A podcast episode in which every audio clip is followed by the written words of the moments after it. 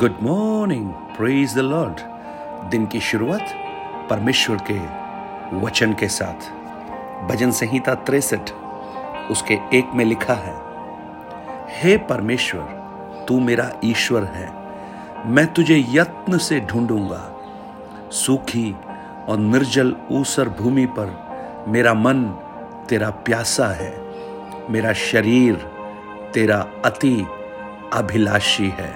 आज क्या आप दाऊद के समान ये कह सकते हैं कि आपका मन परमेश्वर के लिए प्यासा है और शरीर उसके लिए अति अभिलाषी है?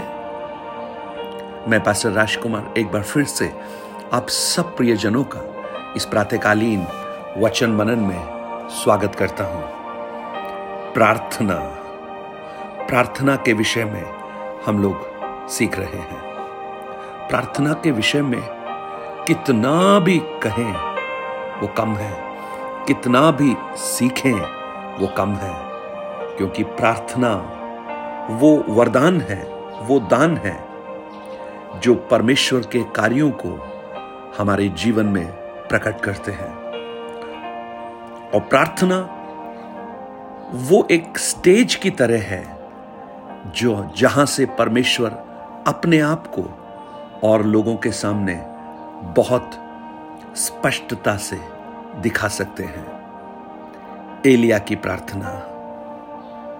एलिया की प्रार्थना के बारे में हम कल पढ़ रहे थे कि एलिया ने जो प्रार्थना किया, उसका उद्देश्य था कि लोग जाने कि इज़राइल में तू ही परमेश्वर है।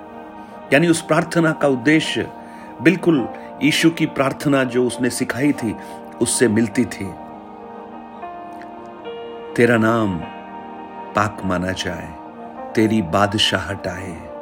जैसे तेरी मर्ज़ी स्वर्ग में पूरी होती है, वैसे ही पृथ्वी पर भी पूरी हो। यानी एक सही प्रार्थना, प्रभावशाली प्रार्थना, चमत्कारी प्रार्थना, वो है जो परमेश्वर को महिमा देने वाली हो।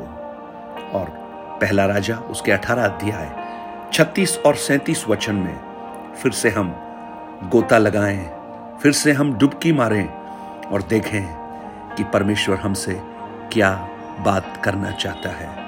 फिर भेंट चढ़ाने के समय एलिया नबी समीप जाकर कहने लगा, हे इब्राहिम, इसहाक और इज़राइल के परमेश्वर यहोवा, आज ये प्रकट कर कि इज़राइल में तू ही परमेश्वर है और मैं तेरा दास हूँ और मैंने ये सब काम तुझसे वचन पाकर किए हैं।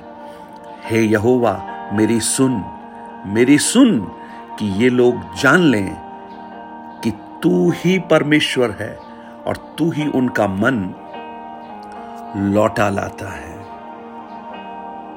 इस घटना के करीब पचास साल पहले, रहोबियाम, जो सोलोमोन का बेटा था, उसके समय में इज़राइल के दो भाग हो गए और लोगों को मरहूम कर दिया गया कि वो परमेश्वर के भवन में जाकर आराधना करें, उसकी स्तुति करें, उसकी इबादत करें। लेकिन जब आप इस भाग को पढ़ते हैं, हम यही देखते हैं कि एलिया ने उस समय को चुना जो भेंट चढ़ाने का समय था। उनतीस वचन में लिखा है, वे दोपहर भर ही क्या वर्ण भेंट चढ़ाने के समय तक नबूवत करते रहे। वो भेंट चढ़ाने का जो समय था, तब एलिया ने लोगों को अपने पास बुलाया। यानी पचास साल बीत चुके हैं। इज़राइल में नहीं गए। वो आराधना का समय, भेंट का समय कब का दूर हो गया। लेकिन मन के अंदर आज भी वो विचार कायम है। प्रियो, अगर हमारे मन में परमेश्वर के प्रति एक बोझ है। और वो परमेश्वर की महिमा में बातों का हमारे अंदर एक विचार है तो निश्चित रूप से हम उसके नाम की महिमा कर सकते हैं। देखिए, वो बारह पत्थर लेता है, वेदी को बनाता है और प्रार्थना करता है। पहले लोग जान लें कि तू परमेश्वर है। और दूसरी बात, लोग ये जाने कि मैं तेरा दास हूँ। मेरा रिश्ता तेरे साथ क्या है, लोगों को ये जानने दें। देखिए, इस भाग को जब हम पढ़ेंगे, बाल जो देवता है, वो फर्टिलिटी, बारिश और उपज देने वाला देवता है।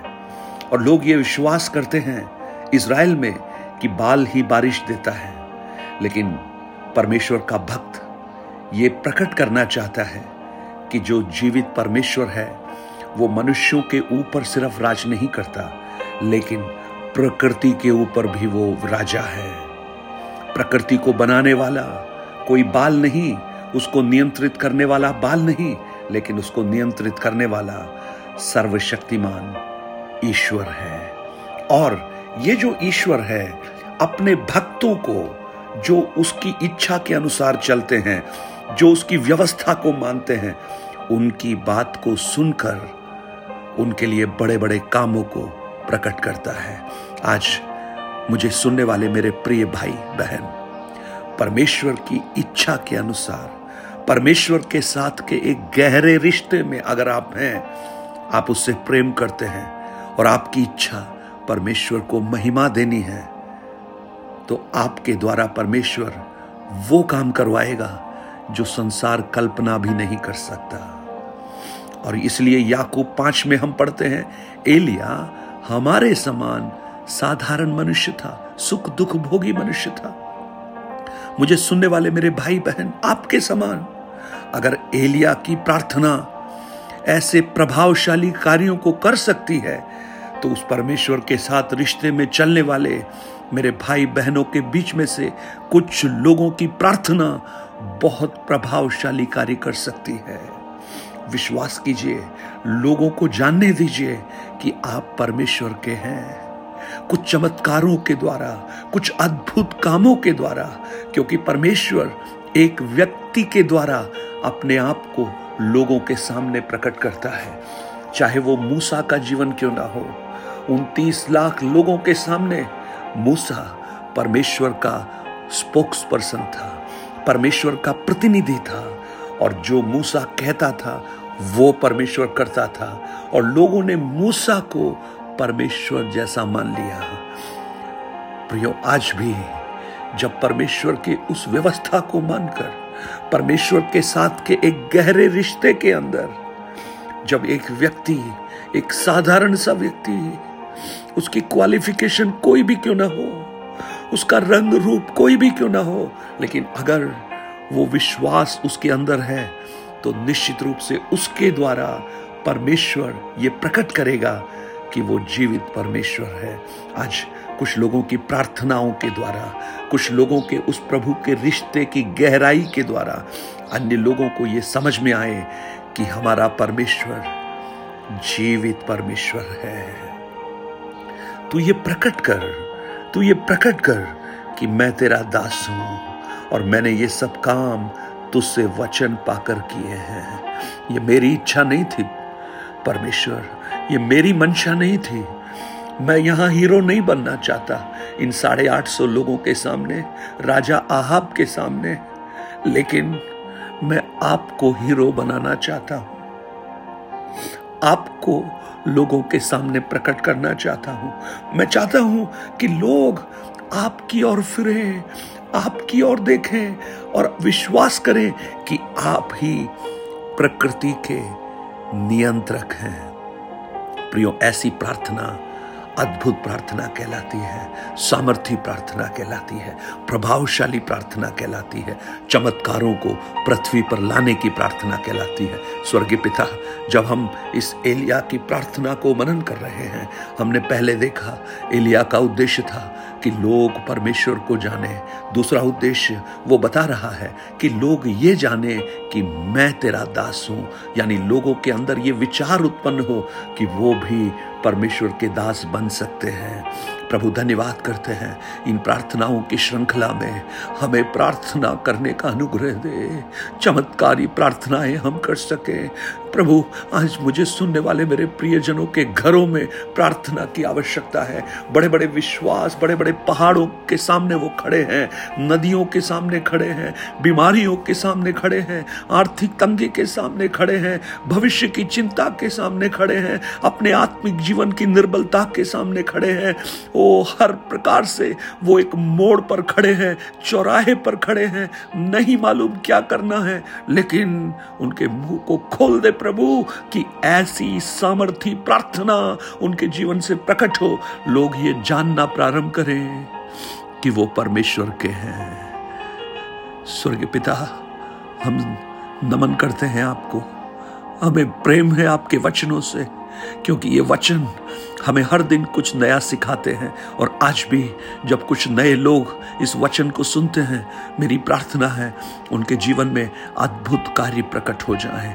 प्रेज लॉर्ड उन राष्ट्रों में जो वचन जाता है प्रभु, एक और नया राष्ट्र उसमें जुड़ा, तंजानिया। प्रभु, मेरी प्रार्थना है वहाँ पर रहने वाले उन भाई बहनों के जीवन में आप अपना अनुग्रह प्रकट कर। न्यूजीलैंड में रहने वाले भाई बहनों के जीवन में अपना अनुग्रह प्रकट कर। श्रीलंका के लिए प्रार्थना करते हैं।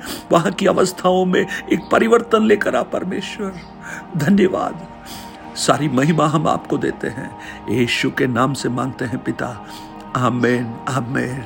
अगर आप पहली बार इस संदेश को सुन रहे हैं तो मैं आपसे आग्रह करूँगा, आप इन संदेशों को आगे पहुंचाइए और लोगों तक भेजिए, जिससे परमेश्वर की महिमा और बड़ी होती जाए। हालेलुया। अभी तक करीब पचपन राष्ट्रों में ये वचन जा रहा है। मेरी प्रार्थना है, अगर आप उसे आगे बढ़ाएँगे तो विश्व के सारे राष्ट्रों में परमेश्वर का ये वचन पहुँचना प्रारंभ होगा और परमेश्वर की महिमा होगी। परमेश्वर की महिमा होगी। लोग जानेंगे कि तू जीवित परमेश्वर है। धन्यवाद। God bless you nine eight two nine zero three seven eight three seven पर आप अपने प्रार्थना और निवेदन भेज सकते हैं।